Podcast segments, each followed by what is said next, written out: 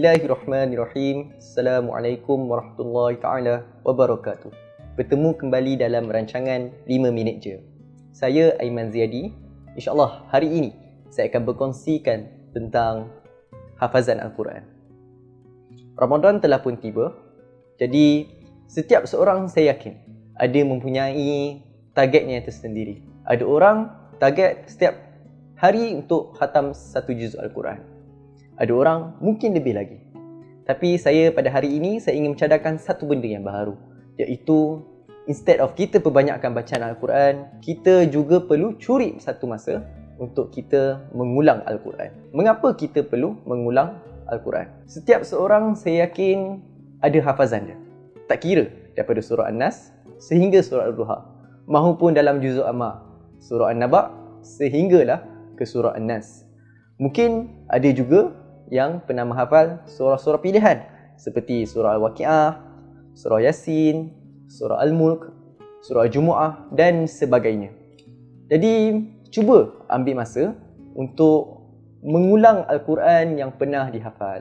Instead of kita perbanyakkan baca Al-Quran, ambil masa untuk kita buat pengulangan juga. Bagaimana cara mengulang? Cara mengulang ada banyak cara. Antaranya, yang pertama, kita terus mengulang mengulang ayat al-Quran yang sama. Contohnya, jika pernah menghafal surah Al-Mulk, kita ulang surah Al-Mulk banyak kali. Mungkin dua atau tiga kali dan sebagainya. Jika pernah hafal surah Al-Duha sampai An-Nas, ulang daripada surah Al-Duha sampai An-Nas. Okay, sehingga kita familiar, sehingga kita betul-betul menguasai ayat hafazan kita. Yang kedua, kita baca tidak kira di mana tanpa melihat mushaf. Andai terlupa, baru kita melihat semula mushaf. Cara yang ketiga, bila cara kedua ini sudah kita kuasai, cara ketiga kita tambah ayat hafazan yang baru. Bagi yang tidak pernah menghafal Al-Quran, anda boleh mula menghafal dengan mencari surah-surah yang lazim. Ataupun kita nak kenali mana surah yang lazim untuk diri kita, kita cari surah sebagai satu contoh. Bismillahirrahmanirrahim. Inna a'tainakal kautsar wasalli li rabbika wanhar inna shani'aka huwal abtar kita bila kita baca kita mudah membacanya. Jadi kita tahu itu adalah surah lazim. Dan ataupun surah yang biasa kita dengar. Jadi bila kita tahu kita kenali mana surah yang kita biasa dengar kita hafal al-Quran. Kita hafal surah ini. Kenali mana-mana surah yang lazim. Dan daripada situ anda boleh sedikit tambah sedikit tambah sedikit demi sedikit tambah ayat surah yang baru. Jadi ini menjadi tips daripada saya untuk anda semua supaya mengamalkan benda ini untuk kita perbaharui hafazan. Mengapa kita perlu uh, jaga hafazan kita?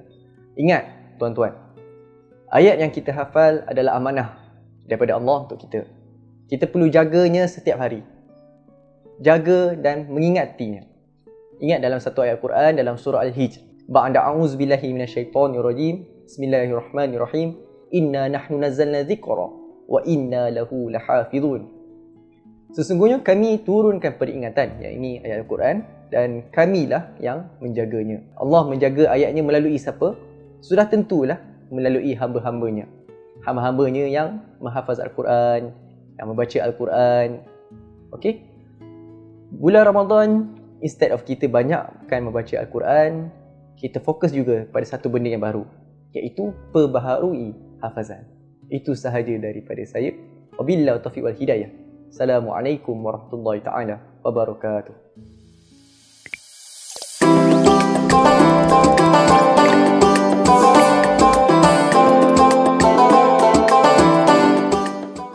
Bersama membina masyarakat